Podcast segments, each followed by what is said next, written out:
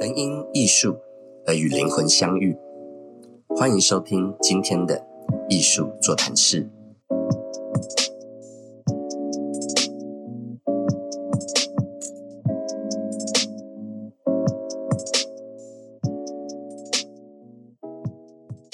各位观众朋友，大家好，我是 Gary。那我们今天邀请到年轻有为又长相帅气的策展人 Daniel， 请 Daniel 跟我们观众朋友打声招呼。哎、hey, ，Hello， 我是 Daniel。那今天我们的来宾他有一个很特别的一个角色职业，他是一名策展人。那我们请 Daniel 跟我们聊聊他平常都在做什么，还有策展人他到底是什么样的工作内容。 OK， 好，呃，我之前在二零一九二零二零年的时候举办了一个大型的展览在松烟哦，这个展览三百多平，是 Pantone属于台北的城市城市颜色的一个展览，那名字叫做城市全球城市完色计划。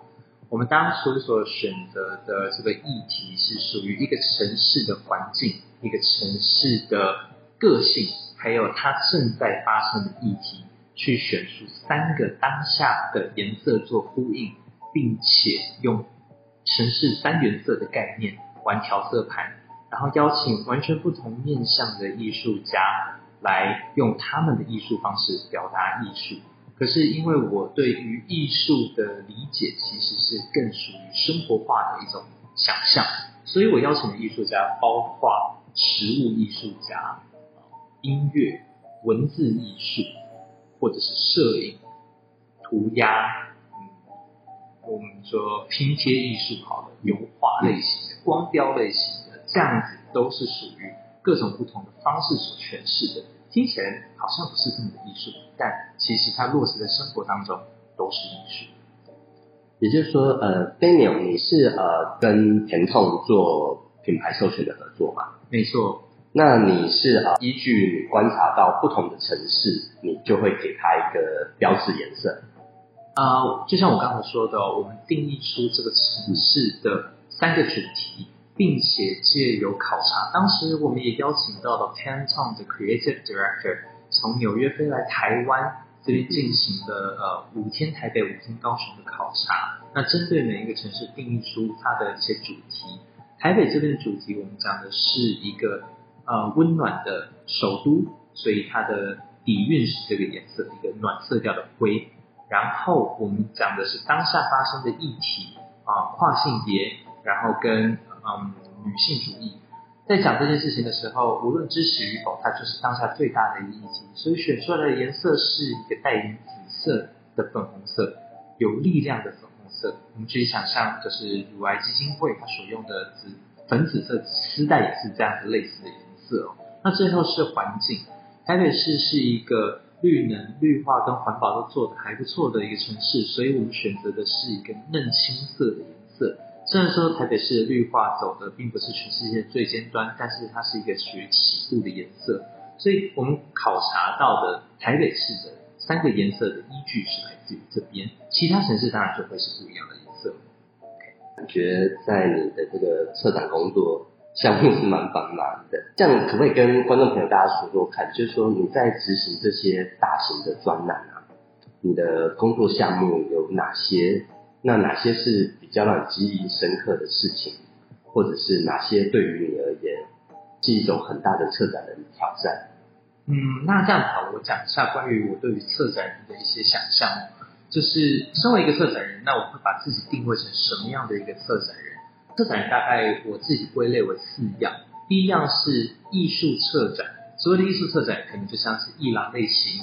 一般传统认识的艺术画作，或者是艺文策展，因为像我们现在有很多的文创类型的商品，或者是说、呃、创作，它或许会变成是带有一些文化底蕴在里面，更复杂的主题去做的一个展览演出。甚至于到活动策展呢，活动策展这件事情，它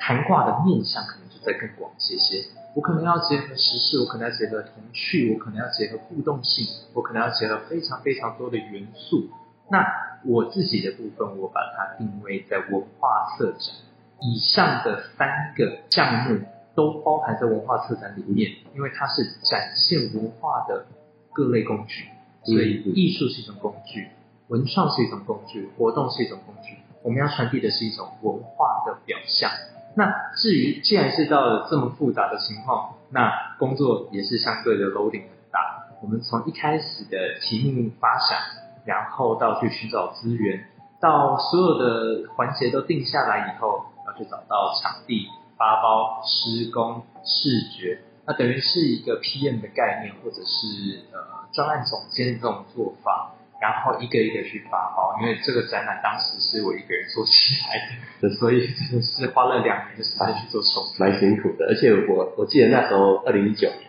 那时候的展览是在松烟的一个很大的一个场地，我那时候进到现场我觉得蛮震撼的，因为它有好几公尺好几米高的一个墙面，然后不同颜色的色块漆在这些墙面上，视觉冲击很大，然后里头又依据不同的作品的类别划分成不同的小展区，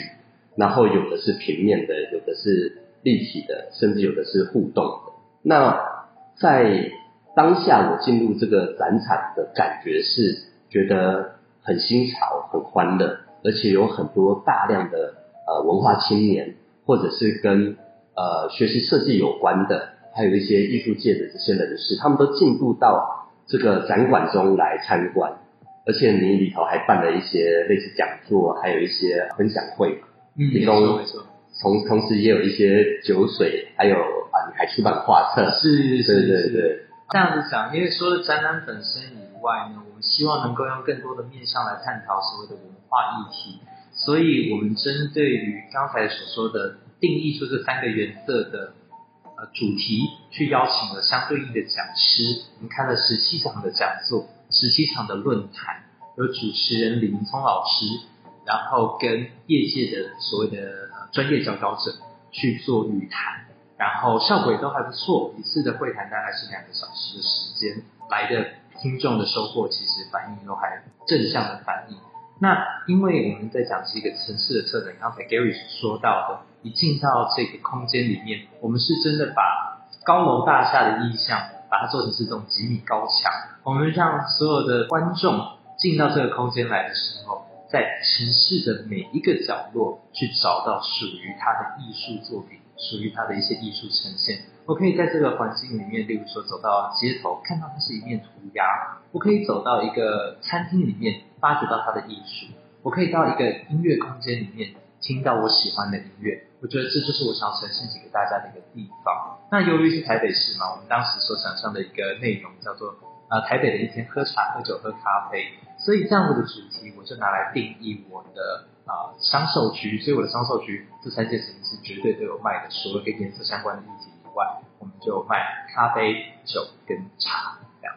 啊，谢谢 Daniel。其实我们真的从 Daniel 的一个分享里头，我们发现了策展人他的工作其实很多元的，他不止有时候要去拉资源，比如说媒体资源、赞助厂商的资源，他们也要搞懂售票的策略，怎么样做业务面还有行销面的这种推广跟宣传，并且他这一切的工作上的一个流程以及展览的呈现都还要满足他的一个原始的目的嘛，更何况你的上头还有一个国际化的大品牌Pantone在监督你嘛，所以一定还有很多是必须要能够吻合Pantone他们的一些要求。没错没错，我也蛮好奇，就是说你当初是什么样一个契机，有办法跟Pantone这种就是在我们设计或艺术界我们都知道最具权威的这个色票的公司，怎么样跟他们接洽的，以及就是在跟艺术家的沟通中，我们都知道艺术家不是这么好搞定的你怎么样把他们这么多位整个在一起？ OK 好，其实一开始就已经有一个 proposal， 我想要做颜色，三个颜色去定义一个城市。当时的想象是从台北开始出发，我们走台北、高雄、香港、曼谷、清迈、首尔、釜山，那一路走下去，我们希望能够有一天这个展览是在纽约能够会呈现的，我们把全球的一线城市连接在一起，让每一个人甚至是说更深的私心，台北是我的家乡，我希望能够把家乡的地位拉到一线城市去，做到跟大家讲到，我们台北不再只是一个小确幸的地方，而是真正符合国际一线城市地位的一个呃位置。所以这样子的一个想象呢，我们在做 pitch 的时候 ，Pantone 是喜欢的。那当然，因为 Pantone 为了这样的 project 也是踢皮球踢了很久了，我们从呃十月份开始接洽。从纽泽西被踢到意大利，再被踢到香港，最后是跟香港这边进行一个专案的提案，到真正的由他们纽约这边 Creative Director 飞来台湾，也是一年后的事情哦。所以真的是来来回回，听起来真的是蛮不容易的，毕竟这是一个很大的专案嘛，而且呃来参观的人数也这么多。对，那再来的话就是艺术家的整合。因为我们颜色前期定调颜色这件事情完成以后，我们就会去找到符合我想象的议题当中，我刚才说的生活化的艺术家，有一个艺术家开始就会有第二个艺术家，第三个艺术家慢慢的去加入，在这个过程当中要敲档期啊，然后去看看泰筛我们可能觉得合适与不合适的艺术家，然后把正确的人放在正确的位置上，其实这是最困难的事情。那针对他们的展览空间的安排呢，他们会不会有一些歧义或者有一些很执着的部分呢？其实还好诶、欸，这件事情上面以作品的大小去选择啦。简单来讲，我们有非常大型一个走廊一个拱门这么这么大宽六米的一个作品，那它可能就只能在这个装置型，它是一个装置型的艺术，它就可能只能在场地里面最先被安排，然后开始去，比如你当下玩积木好了，或者是玩巧拼，总是要把最大型的东西放进去，然后剩下的再慢慢开始选。这一次的艺术家，我想应该大家的理前期理念，我们从二月开始接洽所有的艺术家，一路接洽到十月份，把十一位艺术家定调在这个空间里面以后，大家对这样子的理念有共识，